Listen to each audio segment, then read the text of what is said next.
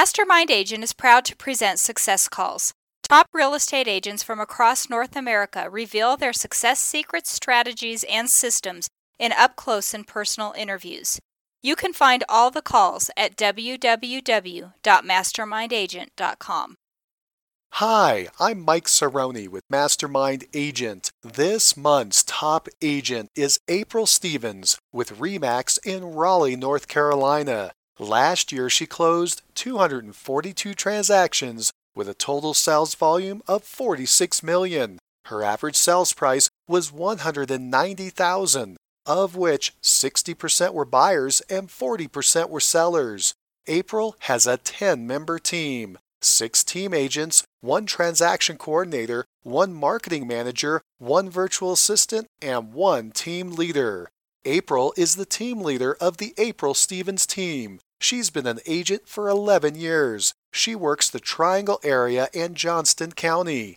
In this call, April talks about starting her career by working for a home builder, switching to resell homes during the Great Recession, how she helps home builders market and sell their homes, what she does to network with home builders and attract their listings, why up to 45% of her sign calls result in a showing or buyer consultation, promoting her listings with video home walkthrough tours, geographic farming with postcards, social media, and Realtor.com, finding buyers and sellers at open houses, how she gets 55% of her business by repeating referrals from past clients and sphere of influence, including her annual marketing plan, describing her weekly email newsletter, why she hosts two client appreciation events per year, the costs and the results, team dynamics, and more. First, a quick word from our sponsor, RealG TV, Real Estate Agent Lead Generation Television. Need more referrals? Get a free script and simple three part plan used by a top agent to receive and close 74 referral transactions in one year. Just go to freereferralscript.com. That's freereferralscript.com. Now, back to the show. Welcome to the call, April. Thank you. How are you? April, I'm doing fantastic. Thank you so much for joining us today. April, before we talk about what you're doing today, let's go back for a minute and talk about what you did before you got into real estate. Okay, sounds great. Um, I was in the Army National Guard for several years. I was a combat medic, and I, I scheduled helicopter missions and worked in the aviation and safety department. Wow, fantastic. Well, thank you so much for serving. How long did you do that for? I was active duty for four years and then inactive for another four. Excellent. And what made you decide to get into real estate? Uh, actually, when I decided to get out of the military, I was looking for a part time job and had stumbled across working for a general contractor doing some office work. And he was also in the business of building custom homes. And I really loved the marketing side of that. I loved designing the houses, picking up plans, going to the planning department, and just kind of see them go from concept to closing. And started working on some marketing stuff on my own, and, and he kind of felt like it was a niche I had. So he said, if you want to go to real estate school, you know, you can start selling our houses. So I went to a real estate school in the evenings, got my license, and absolutely have loved it every day since. That's fantastic. So, do you still sell new construction homes? I do, yes, sir. That's a niche that we have. Again, it's kind of a passion of mine. I've gotten several designations regarding new home sales and residential construction practices. I really like watching them, like I said, come from concept to closing. So we have a lot of great marketing tools that we use for our builders, trying to guide builders and developers through, you know, not only the market, but best marketing practices as well. What percentage of your business is new construction? Right now, we are a little bit low in inventory which is a good and a bad thing. So right now it's probably about 20%, um, but we have several new communities coming on. So I anticipate, you know, next year it'll probably be 30 to 40% of our business. Let's go back to when you first got started. You said you were working uh, part time in the real estate office with the new construction and you got your license. When you got your license and you started selling, did it start up quickly or was it a slower start? Um, it was a little bit of a slower start just because, you know, the market was good. It was at the very end of 2006. So the market was good, but we were building custom homes. And so price point was at the top for our area. but it gave me great experience on trying to figure out ways to find buyers for those price points. So it was a good first year as far as that goes. But then, of course, the recession happened not long after. But I was successful through the recession because of a lot of things I learned um, kind of the hard way. I felt like I recreated the wheel in the beginning just because my unique situation working for a contractor versus going into a regular real estate office where people can tell you, we've been doing it like this for the last 10 years. I, I kind of had to figure out things on my own. And to be honest with you, I'm very thankful for that experience. And how long did you have your license and work for the contractor before you transitioned over to the retail side? 2007 to 2009. In 2009, obviously, the recession had hit and the market had changed substantially. And he not only did residential construction, but really specialized in commercial. And they decided to just focus their efforts in the commercial sector since the residential market was struggling. And so we both agreed then that it was a good time to kind of move on. And that's when I stepped out and uh, went to my first REMAX. So it sounds like you started with your real estate license about 2006. So that's about 11 years now. Is that correct? Yes, sir. I just had my 11 year anniversary August 31st.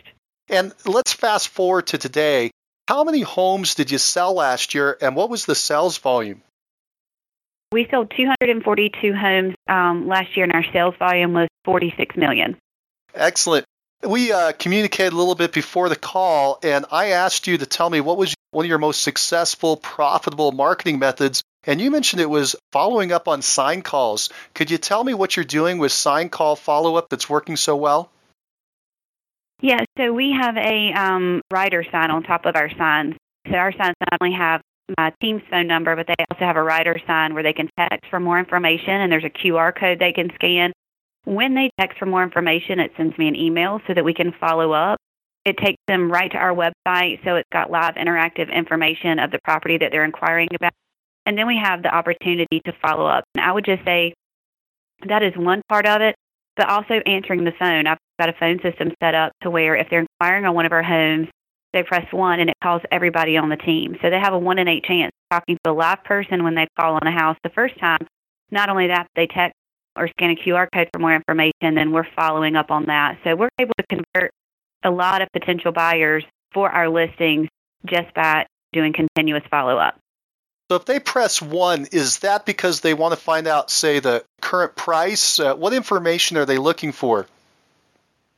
Well, it prompts them to press one if they're inquiring on information on one of our listings. So then what typically happens is, you know, one of my teammates will answer, they'll give them the address of the property, and then they can kind of run with that lead from there and talk to them about what the property has to offer and try to convert them into a buyer and set up a showing. Would you mind if we did a little role play and I'm the buyer who's calling in and you handle the script on the other side so we can hear what it sounds like? Sure, absolutely. Okay, great. Ring, ring, ring. Hello, thank you for calling the April Stevens team. How can I help you? Oh, hi, hi. Uh, uh, my name's Mike, and I uh, I was calling about one two three Elm Street. Yeah, 123 Elm Street, that just hit the market last week. Thank you so much for calling about that property. Did you ride by, I'm assuming? I did. I, I saw the sign. We're actually sitting out in front of the house right now. It looks great. Oh, fantastic. Yes, that is one of our favorite neighborhoods. So, yeah, that house actually is 2,000 square feet. It's listed for 219, three bedrooms, two and a half bathrooms. And I would love to set up a time to take you to view the home. What's your availability? Oh, uh, well, we're, we're in front of it right now. Okay, let me see if I have an agent available who can meet you, and uh, we look forward to working with you. Okay, fantastic. Excellent. So you go right into a showing. Yeah, we do some pre qualification, but again, when it is an issue where they're calling and it's anyone else on the team, we want to try to get in front of them as soon as possible, whether it's in a property or in a buyer consultation. Ah, so you make a fast connection. Yes, sir. Excellent. And so if you were to get 100 sign calls in like that, how many of them would convert into clients and closings? Um, I'd say our conversion rate is probably around 35 to 45 percent. Wow. At least for a showing or a buyer consultation. Okay, fantastic. So if you can talk to them on the phone when they call in, it can really turn into something quickly. A third, almost a half, will end up setting up something with you right away. Absolutely. And again, I feel like speed is important, so that's a reason. And getting someone live on the phone is important. So again, that's the reason I have the phone set up the way that they are so that there's a, a chance that they can make an instant connection. Obviously, one thing I didn't do in our role play is ask them, are you currently working with a real estate agent already? Have you spoken with a lender? You know, we do go through a little bit of that, but just really kind of trying to build rapport. But obviously, if they're sitting in front of the home and they're not working with an agent and they are pre qualified, I want to get my agents in front of them to create a relationship as quickly as possible. It sounds to me, by the way that you proceeded, that you would set the appointment right away, get them excited about it, and then step back and do the prequal and asking some of these questions about whether they're working with an agent and their qualifications financially and so forth. Is that true? Would you set the appointment first and then backtrack into the prequal? Well, no, we always ask first if they're working with another agent and if they are pre-qualified. Um, you know, I, I tell my my team, I'll show you one house without knowing whether or not you're definitely pre-qualified. Just want to start that relationship. And again, working in a lot of new construction, you have to get them while they're there. A lot of people ride around to open houses, want to walk in, and they want to be wowed. And I think it's important to kind of capture them while they're in that moment. So I don't have my team ride around a lot of unqualified buyers by any means, but I at least like the opportunity to get out there as quickly as possible and get them in the home as quickly as possible. And of course, builders like that and other sellers as well like to know that every opportunity that we're getting buyers in their homes as quickly as possible. Well, let's do this. Let's talk about the new construction and the builders for a little bit. It sounds like it's a niche and a specialty of yours. First of all, how many builders are you currently working with? We are currently working with about nine custom home builders, different communities, different price points, different locations. So literally it's it's from one end of the spectrum to the other as far as price point and product. Now are these typically smaller builders, medium sized builders? Are you working with nationals? Yeah, we're not working with any nationals at this time, uh, mainly just small custom guys. And so, how many homes do they typically build in a year? Oh, that varies. This year would not be a good year to um, give you a number based on that just because we've had some lot shortage issues. Next year is going to be wide open. Next year we're anticipating probably 60 to 70 new construction homes on the ground. This year we did closer to 30. But again, a lot of that had to do with lot inventory issues. So it sounds like the average builder you're working with is probably putting out three to 10 homes a year? Yes, sir. That would be accurate. Okay, great. And how did you make the connections with them to start the relationship, to start working with them? Several different avenues. Obviously, in being in the new construction business, you work with similar developers, and so developers will start new communities, and, and you'll reach out and try to build builder teams in those communities. Uh, as well as I've had a lot of builders approach me because of the marketing that we've done and the way they've seen we have done other communities. And so that's worked out well. And then I'm also a big supporter of builders associations.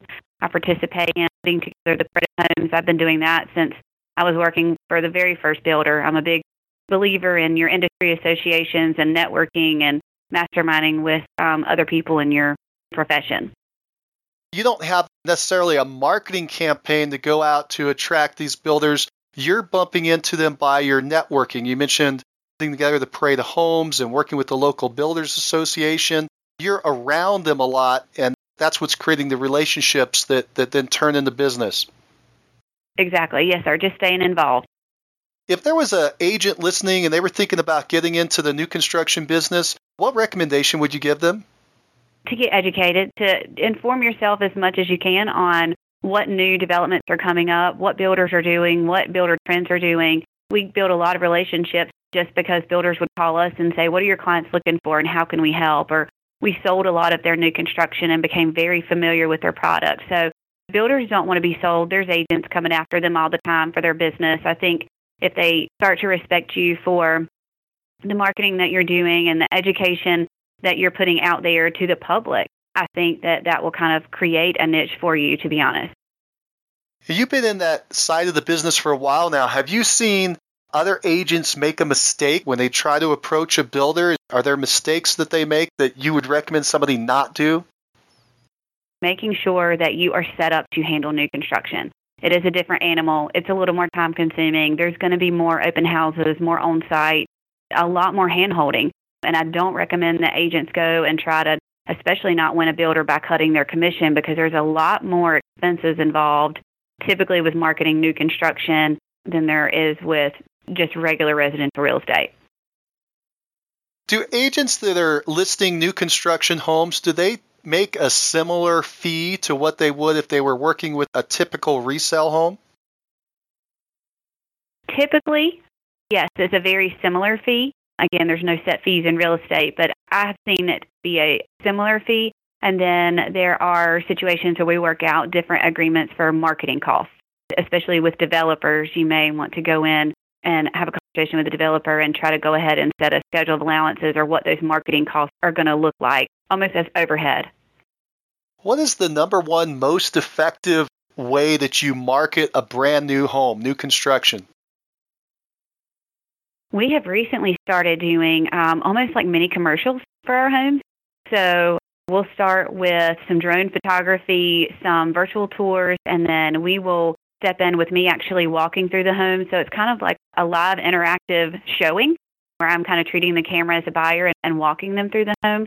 And it's neat because it gives the buyer a different feeling than just a virtual tour where there's pictures sliding it in and out to music. We'll do some drone photography of the community. So it kind of really gives them an idea of if they were on a showing, what that would look like. Sounds like the result is a video, a, an action video where everything is moving. How long is that video typically when it's done? Typically no more than three minutes. About three minutes. Kind of like a song. Mm-hmm. You don't want to lose focus. Where do you post the video? We post them on our YouTube channel as well as our social media channels. And then how does it get promoted so people see it? We have a really good Facebook following, so we're getting a lot of interest when we post our videos on Facebook with people sharing and we have done sponsored posts in the past to try to raise awareness of some of our properties. And then, depending on the way we set up the tour, I do a couple different types of virtual tours, and we can link those in our MLS system as well. I know that about 25% of your business is coming from internet leads. What are you doing on the internet to generate that much business? We have several zip codes that we farm regularly. So it's a great combination of our farming efforts via postcards, via social media, and Realtor.com, Zillow sites such as that that we are constantly farming. So it sounds like you're doing physical geographic farming, the old type, where you mail out a postcard. Mm-hmm. Yes, it's kind of a trifecta. So everywhere they go, hopefully they're seeing us, whether it be on social media, whether it be in their mailbox, and also online. So you know, I try to purchase the majority of the zip codes that we farm to ensure we're getting the majority of the leads. And then just because of the number of listings that we carry, we end up getting a lot of leads off of our listings. How many zip codes do you have, and then how many homes is that? Oh, I have four different zip codes, and, and I don't know exactly because I have them split different ways. Um, but as far as our listing inventory, we typically carry an average of 50 listings, and I ensure that on as many websites as I can afford that we are the agent that is contacted off of those. So, you know, on some sites, they don't automatically list you as the listing agent on your own properties. And I think it's important that we are the first person that a potential buyer contacts about our listings. I think it's more protection for our sellers, and we ensure the buyers get the correct information on our properties. And so that'd be uh, like Zillow, I think premium listing or something like that, where you are the agent that they'll be contacting. Correct. I focus more on Realtor.com because our public feed to the MLS. So I feel like I have a little bit more control over the information that gets published. So I focus our efforts more on Realtor.com, but we do some work with Zillow as well. You mentioned that you're getting a lot of calls off of your listings that you advertise online. What are you presenting out there? Is, uh, do you have a picture of the property? Is it a unique picture? Are you certain information you are or not sharing? A couple different things we do. So, you know, not necessarily necessarily the realtor.com. That, that's when they're looking, and I am very particular about our descriptions and our pictures, and I want to try to give as much information as possible. On our social media, though, we're getting some great feedback and some calls because we'll do certain features. We'll just highlight features. So then they kind of have to contact us to say, where is this house? You know, it'll be a picture of the backyard that looks like an oasis, or it'll be a picture of the master bathroom that looks like you just walked into the spa. And so we'll focus on certain aspects of the home that we feel are wow factors and give them just a little bit of information so that you'll see a lot of comments pop up of where is this? Can you send me more information? So we do a little bit of everything. but I like the the specific wow factor marketing, especially on social media. And so for social media, I'm assuming a lot of that is Facebook. Are you using anything other than Facebook? Facebook, Instagram, and Twitter. So my team has a Facebook page, its own Twitter page, and then Twitter I just run from my personal page. But Instagram, we are really growing a large following, and and again, we're approaching it more as what Instagram is based off of, just pictures. So you see a lot of popular blogs on Instagram now, especially regarding interior decorating and things like that. And so we're we're kind of taking a page from their book and we're posting just a few shots of our homes. And then we also do Pinterest. My assumption would be that Facebook would be the largest source. Instagram is growing and it's more of a younger crowd. Is that true? I wouldn't necessarily say it's a younger crowd. I'm seeing a lot of our Instagram followers come from those that also follow the Joanna Gaines of the world, the people that are really into open concept living and farmhouse style and things like that. And they're following the other bloggers that are talking about new decorating trends and things like that. So I wouldn't necessarily say it's a younger demographic. It's more of a specific demographic. You also mentioned Pinterest, and that's uh, something that's new for me to hear about someone advertising there. How is that working for you? Is that generating a lot of business, or are you just starting to dip your toe into it? You know, I don't really see that it's necessarily generating business, but I do think that we are getting some traction on maybe our other social media because they'll see something on Pinterest and it'll click through to either our Facebook or Instagram or our website. Are most of your internet leads buyers or sellers? Most of our internet leads are buyers. Definitely. And have you been able to generate any sellers from the internet other than buyers who have a home to sell? Um, we have, again, we do the majority of our seller uh, generated leads are coming off of our social media, and that's because they see what we're doing as far as marketing on our other properties. They like what they see, and they call us and want us to talk about selling their home and, and using those same marketing tactics for them. How many people are following you on social media? I've got around under 4,000 following on my personal Facebook page. Our business Facebook page is around 2,000. Our Instagram, we just started actually the team Instagram this year, and we're already at about 1,600 followers. And then Twitter is around 1,600 as well. You mentioned whether you're doing something personal. I didn't quite understand. What are you doing with Twitter? So Twitter is a combination again, similar to my personal Facebook, where you know there's stuff about me, but then I'll also post about properties. I'll post about things going on in the area. I'll post about new communities, any type of relevant content. Now, a quick word from our sponsor, RealG TV, real estate agent lead generation television, where top agents reveal exactly how they create consistent flows of home buyer and home seller leads into their practices every month. Need more leads? Hit the pause button right now open Google and search RealG TV. That's R E A L G dot TV. Now, back to the show. You're doing a lot of different things out there on the internet. If you could only do one, which one would it be? Facebook. Facebook. And when Without you a doubt. Which part of the Facebook would you be doing? Would you be doing the promoted posts? Would you be doing just your group, your sphere? If somebody were just going to start somewhere, where would it be? Just my sphere. And that's a big reason, you know, I guess my age, my demographic, I've been on Facebook for years now. And when I first got into the business, it's a perfect way to make sure people know that's what you do for a living. But again, I'm not out there just spamming, like posting my listings every day um, and that type of thing. You know, I talk about new communities going on in the area and then I'll also talk about my listings and then I'll also talk about what I'm seeing in the market and but then they also see pictures of my daughter and my husband and when we travel. So it's a great way to stay in touch with your sphere and to keep them informed of what you're doing and to interact with your sphere. You know, there's a lot of times that I've seen other people, maybe they're just renting or looking to open a business. I can reach out and try to be a resource as well. So that's one thing I pride myself on. That's one of our main marketing goals is just to be a resource in the community for anything real estate related.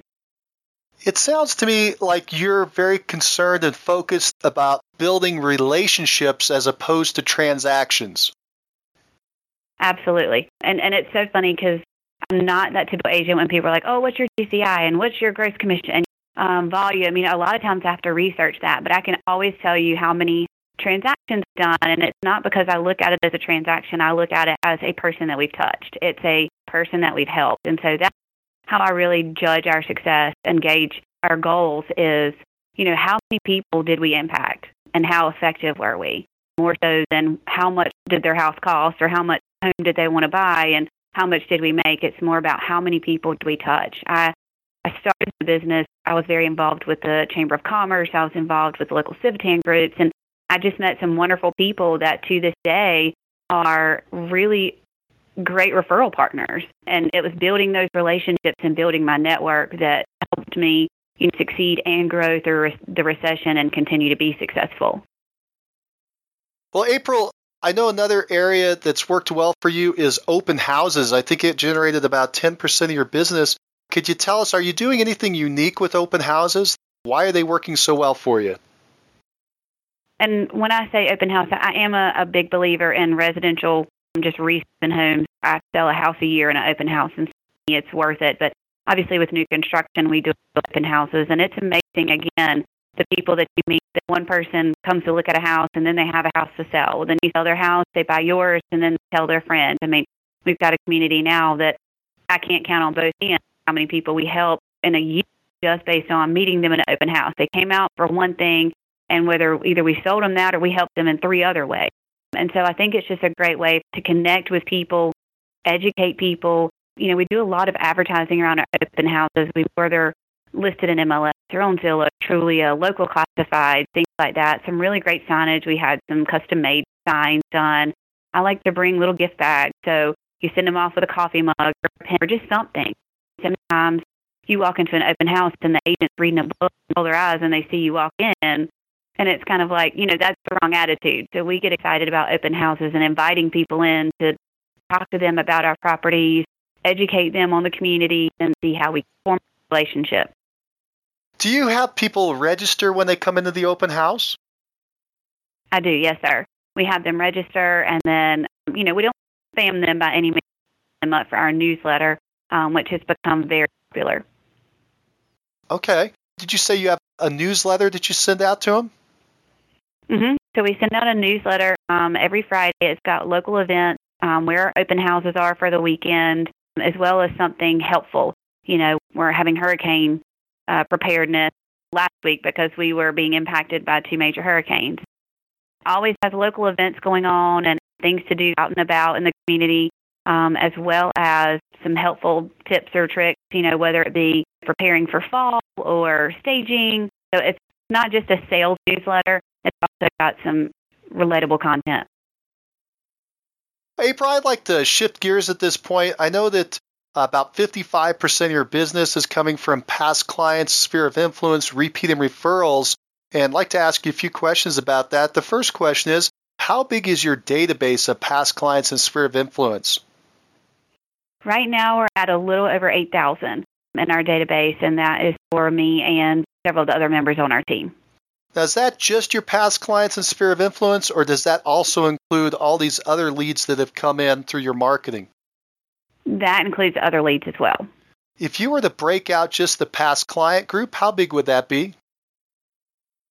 It's a little tougher. You know, I know what my past clients are, but ours are um, cumulative of our entire team, and some have been in the business 20 years. So there is a lot more than that that we're marketing to kind of differently. I would say probably around 5,000 are past client sphere of influence. Wow, that is a big group. And you said that's mm-hmm. yours and the other agents on your team. Do you ever ask your staff to put in their sphere of influence?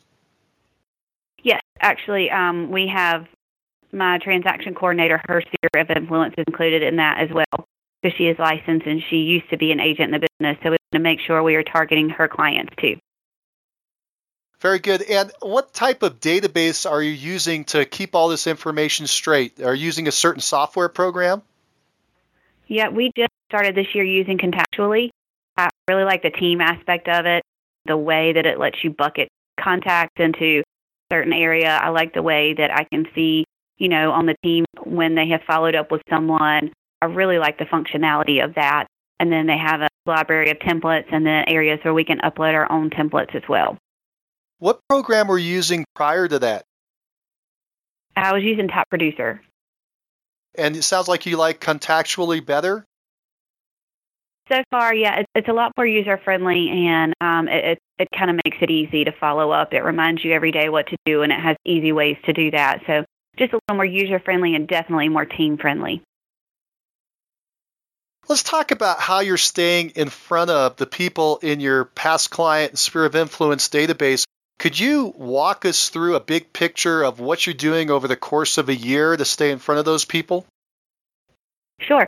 So, you know, with Contactually, it tells me every day who to follow up with, which is great. Different ways to follow up with them. It shows me my last conversations with them. So it's kind of easy to figure out where to go from here. And then from that, you know, it may be a phone call, text message, handwritten note, or just pop by. We do quarterly pop bys, so we drop by some of our past clients in the spring.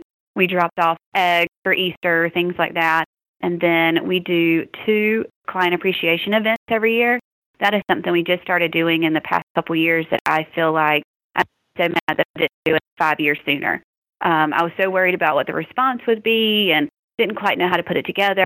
Finally, we just we started in February and we do it the week of Valentine's Day we rent out the back of a restaurant and we just invite everyone to dinner with us, on us.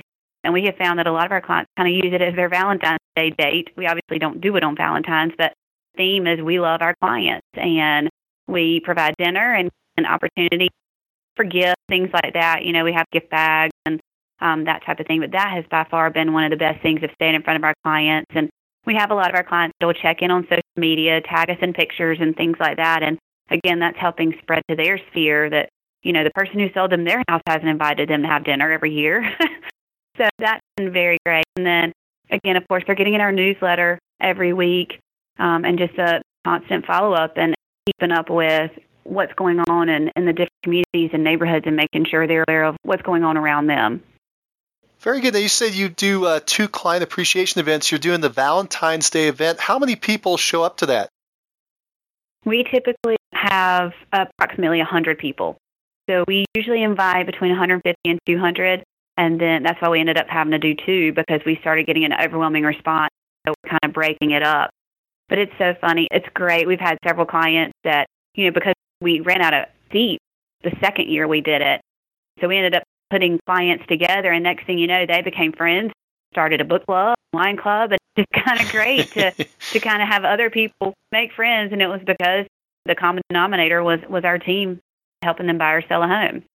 Again, it, it kind of builds those relationships. We love seeing the kids that were babies when they bought. Now they're two and three years old and have a baby brother or sister on the way. And just a quick minute, kind of catch up with these people who you're so in touch with them during this process 40, 60, 90 days, even longer.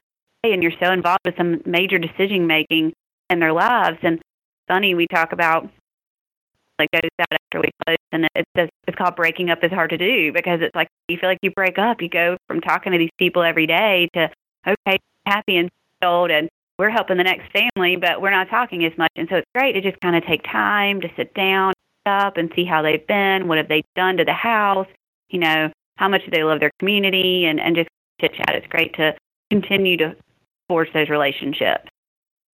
If 100 people show up, how much does it cost you to feed 100 people and put on this event? It usually costs us around $1,500. So we have a, a local restaurant. We do it more of a buffet style. You know, there are three main meals and, and they put it out. And we've done it a couple of different ways, but that's definitely been the best way. So it costs us usually $10 per head. And then we've got some gifts that we give out. We always get a cake and some desserts and things like that to pass out. So usually costs about $1,500. And do you receive immediate results? Is this resulting in business? You know, I haven't measured it to see if anyone actually picked up the phone and called. I know several times we have done it that we get talking while we're there in conversation. They're like, you know, I was just talking to my neighbor the other day and they're getting their house ready to sell. I need to make sure I give them your card. You know, it just kind of puts us back front and center with them of we're here to help you and your family and friends as well.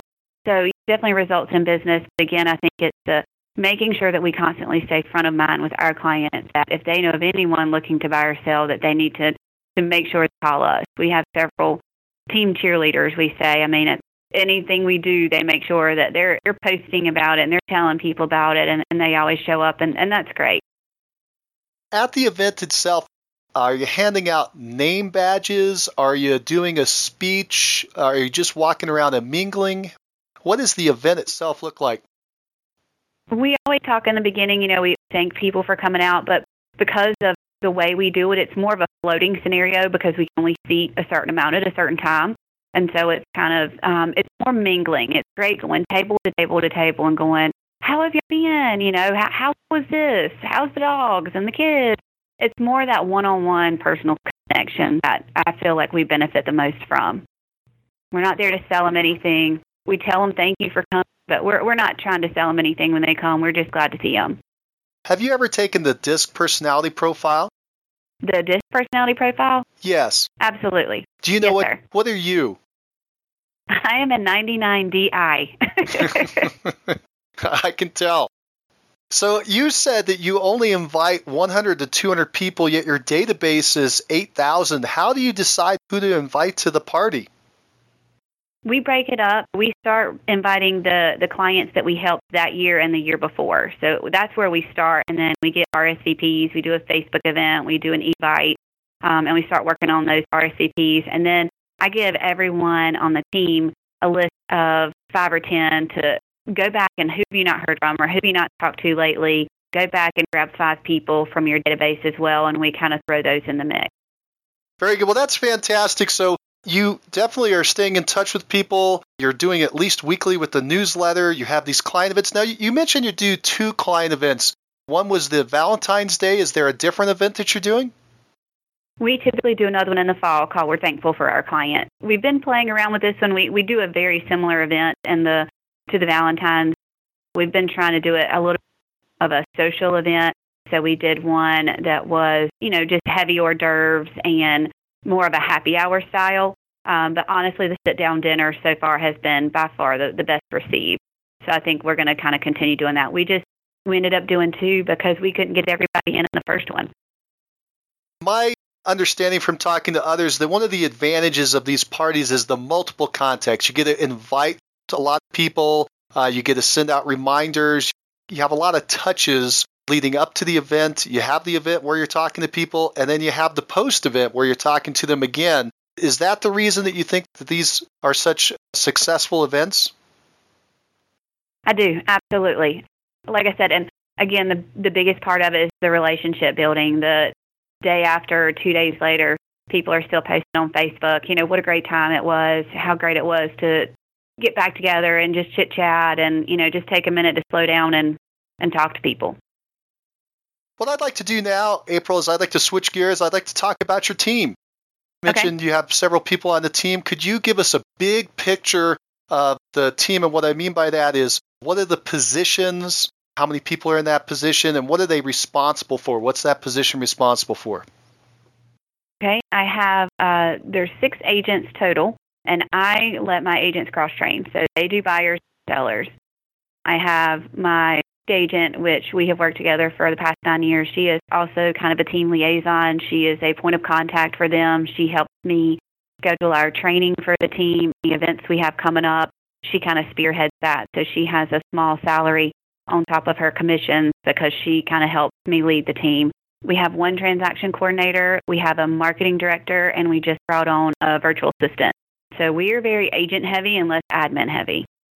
Why did you decide to be so agent heavy as opposed to admin heavy? Honestly, I was surrounded by um, talented agents, and it's kind of a team where we decided to work together. You know, I, I had listings, um, I had relationship with these agents, and it just made a really good fit. And so we are four years strong now since we started the team, and we have had no turnover. That's actually very impressive. You mentioned that they're cross trained, they can do buyers and sellers. Has it always been that way, or did you start out with them separate and decide to change it? It's always been that way. Actually, three of them are builders' wives. So that was kind of a, an initial jump in. to kind of jumpstart our new construction. But also, I'm just a big believer in, you know, we always kind of tend to lean one way or the other, but I never want to take away an opportunity from a teammate. So I feel like it's important that regardless of whether they have me as the team leader or not, that they can stand on their own two feet in this business. A lot of agents, when they're either starting a team or building a team, uh, one of their big hangups is compensation. Would you mind disclosing to us what you put together for your team members? To be honest, I prefer not to. It's just a little bit different, and it's just not something I want to put out as far as what that compensation looks like. Um, I'll tell you again because they cross train, it is very fair and reasonable. Is it different whether they uh, work with a buyer or a seller? Um, no, the commission structure is the same. We do a lot of training on them generating leads. There's a lot that they bring into the team. So they're not just being fed leads. I'm also training them on how to prospect for buyers and sellers to bring into the team. Right. And I was wondering about that because you're more agent heavy on the team mm-hmm. and not mm-hmm. as many admin. So I wondered if the agents were picking up more of the administrative work and therefore maybe their compensation was higher than they would be if they had more admin running around. Right. And that has been at the discretion of the agents. That was their preference, that we're very hands on with our clients. There's several things that they did not want to give up. So we have brought on a virtual assistant to do some of, you know, just mundane paperwork, part of the transaction so that they can stay client focused. Are you still selling? Are you personally in production? Yes, sir. Very much so. I can't imagine doing anything else. I love it. The team is very productive in your arrangement. I think if I added up correctly, it's around 34 closings per active agent on the team. That's pretty good. That's a pretty strong showing. So your arrangement is obviously working. Yeah, like I said, I'm very success focused, but success for everyone on the team, not just myself. Well, April, are you profitable? Yes, sir. I think at the end of the day, everybody could make more money, but I look at profit is also having money to feed my family and grow my business, but at the same time, there's nothing better than loving what you do every day and looking forward to Mondays. So, you know, I enjoy the people that I work with. I enjoy the team, the the way we have things set up, and I enjoy our clients. So to me, there's a lot more to success than than just making money, but it is it is very profitable. Yes, sir. Hard to eat without it. it is. it is. There are agents listening. They're trying to put together goals and objectives. Would you mind disclosing to us what your net profit margin is? And I'm not asking about dollar amount. I'm asking about a percentage. I will be honest with you. I don't know. And I hate to say that my husband does all of our bookkeeping behind the scenes. Again, my focus is our clients and our team. So he would be the one to ask that. We actually have a meeting scheduled the end of this week so I can be more prepared for you later, but I, I don't have that number because he keeps up with that. I I'm the kind of person where I have to focus on the big picture. If I worry uh, too much about the small details, it'll overwhelm me. I would much rather focus on our clients and uh, our team. April, what drives you? Trying to be a better person every day. I guess, you know, a better person for my husband, a better person for my daughter, a better person for our team, and a better person for our clients. I mean, I feel like you should always be moving forward. Um, God didn't put us on this earth to be complacent. He He has a plan for us, and I'm always moving forward, trying to figure out what that is, and hoping I'm doing a good job at it. April, if you were going to advise a brand new agent just getting in the business, what would you tell them to do first? That is a good question. I'll be honest, I'm a um, a big believer of grit. You know, I have people all the time that think I'm going to give them some miracle answer as to how I got where I've gotten, and I tell them I do things that everybody else has to do, and I do things that nobody else wants to do. You know, I had to start in the military as a grunt. You you run around doing stuff nobody wants to do, and at the end of the day, that is how you're going to have longevity in this business. If you get into it just to have a flexible schedule and make a lot of money, that's not the truth. That is just what everyone likes to portray. Now, I have made, you know, more money in this career than I ever imagined I, I would, um, especially not having a college education and um, things like that. But the the the reason I, I got to where I am is because I would do two open houses on a Saturday if an agent would give me a listing to sit in lean on successful agents around you. Find someone who's willing to help because there are so many good agents out there that do want to see other people succeed. You know, I was always told real estate was a cutthroat business, and I'll be honest with you, I just haven't seen it that much. I have surrounded myself with great mentors and people that are willing to help. And as a new agent, that's exactly what you should do. Don't be afraid to ask for help and offer to do the things that nobody else wants to do because at the end of the day, that's going to get you places that nobody else is going to be able to get because you were willing to do it. I think Dave Ramsey says, live not like no other so you can live like no other. You have to do the sacrifices and you have to put in the hard work in the beginning for it to be fruitful and just always keep working to be better. Well, April, do you think the top agent interviews like the one we're doing now with Mastermind Agent are valuable? Absolutely. Um, you know, I have gotten so far in the business because I have leaned on other people. I love Mastermind Group and our office training. The fourth Wednesday of the month, we always do roundtable discussions, and it's because you learn so much from other people, and it's a great way to share knowledge. Again, none of us are going to be the best at everything in the world. So the best thing we can do is help each other to be the best we can be for ourselves. Well, April, I've come to the end of my questions for today. Do you have any parting thoughts for the listeners? No, I want to appreciate you for the interview and the opportunity. And, and the best thing, you know, I like to tell people is learn to be resilient. The market is ever changing, and you've got to figure out what is and is not working. Don't ever do things because that's the way it's always been done. Always find out what works for you. So I know that my setup is different. I know my structure is different, but at the end of the day, it works for me, and that's all that matters. Well, April, thank you for sharing your journey. From new construction to resale, you've demonstrated your grit and determination to succeed. You built a solid foundation by representing new home builders. You used creative marketing like video home walkthrough tours. You nurtured deep relationships with your client appreciation parties that have resulted in consistent contacts and more repeat and referrals. Thank you for sharing and being our top agent of the month. And join us next call when we talk to an agent who sold 344 homes last year worth 110 million. Find out who he is on the next Success Call. If you like the show and want to know when the next one's coming out, click the subscribe button on iTunes or Stitcher. And if you want to hear more episodes like this, give the show a five star review and write a quick comment. I read them all, and it motivates me to keep going and share the top agent success stories with you. Thanks. If you're looking for more ways to generate leads, check out our sponsor, RealGTV, Real Estate Agent Lead Generation Television, and their giant database library of video trainings where top agents reveal, demonstrate, and discuss their best lead generation methods. Visit RealGTV, R E A L G dot TV. If you're low on funds or just want to get the maximum leverage, check out my masterclass webinar titled Top 5 Free Lead Sources for Real Estate Agents. Learn more at freeleadtime.com. That's freeleadtime.com.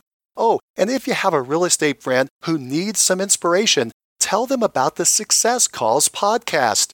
And don't you forget to subscribe right now to hear all the great top agent ideas. Keep moving forward. You've been listening to Success Calls on the Mastermind Agent Network, where top real estate agents from across North America reveal their success secrets, strategies, and systems in up close and personal interviews. You can find all the calls at www.mastermindagent.com.